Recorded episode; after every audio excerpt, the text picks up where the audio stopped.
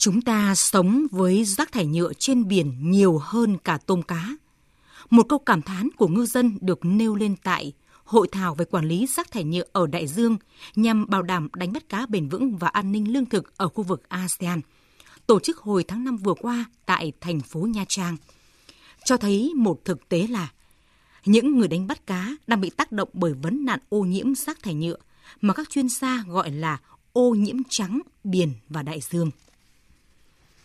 Những vật phẩm quen thuộc trong đời sống, đó là các sản phẩm từ nhựa và túi ni lông, mang lại rất nhiều tiện ích trong đời sống con người. Nhưng giờ đây lại là mối nguy hại lớn với môi trường và sức khỏe của chính chúng ta. Theo kết quả nghiên cứu, mỗi năm có khoảng 8 triệu tấn rác thải nhựa thải ra đại dương, và Việt Nam đang đứng thứ tư trên thế giới về khối lượng rác thải nhựa. Mỗi năm có khoảng 730.000 tấn rác thải nhựa được đưa ra biển – Rác thải nhựa nằm lại rất nhiều dưới đáy đại dương và trở thành thức ăn đầu độc các loại sinh vật biển. Cũng theo một báo cáo của Diễn đàn Kinh tế Thế giới mới đây, thì năm 2050, tổng khối lượng rác thải nhựa trên đại dương thậm chí còn có thể lớn hơn tổng trọng lượng của các loài cá. Vấn nạn ô nhiễm trắng không chỉ tàn phá môi trường mà còn hủy hoại sinh kế của nhiều người dân ven biển. Chính con người chứ không phải ai khác đang là thủ phạm gây ra cái chết cho hàng triệu động vật mỗi năm ở khắp các đại dương trên trái đất, mà vũ khí là rác thải nhựa. Mối nguy hại nằm ở chỗ phải mất hàng trăm, thậm chí hàng nghìn năm. Các chất thải từ nhựa và ni lông mới bị phân hủy.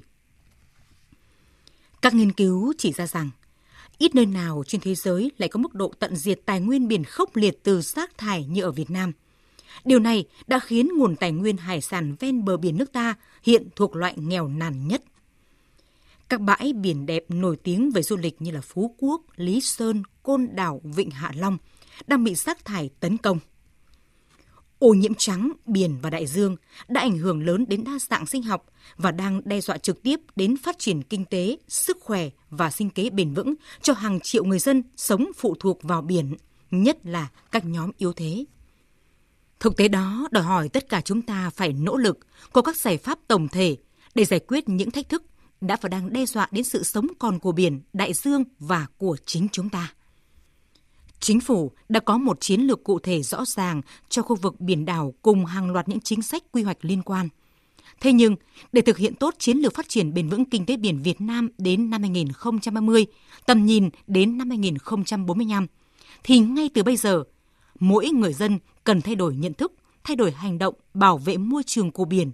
Để ngày nào cũng là ngày hành động vì môi trường, chứ không chỉ riêng tháng 6 mới hô hào phát động nhân tuần lễ biển và hải đảo hay ngày môi trường thế giới, tháng hành động vì môi trường. Làm được điều này, chính mỗi chúng ta đã góp phần hạn chế thấp nhất rác thải nhựa từ bờ trôi ra biển, góp phần vào phát triển bền vững. Đó là cách tốt nhất để biển bạc của chúng ta thực sự là di sản thiên nhiên, là chỗ dựa tinh thần và vật chất cho người dân Việt Nam hôm nay và mai sau.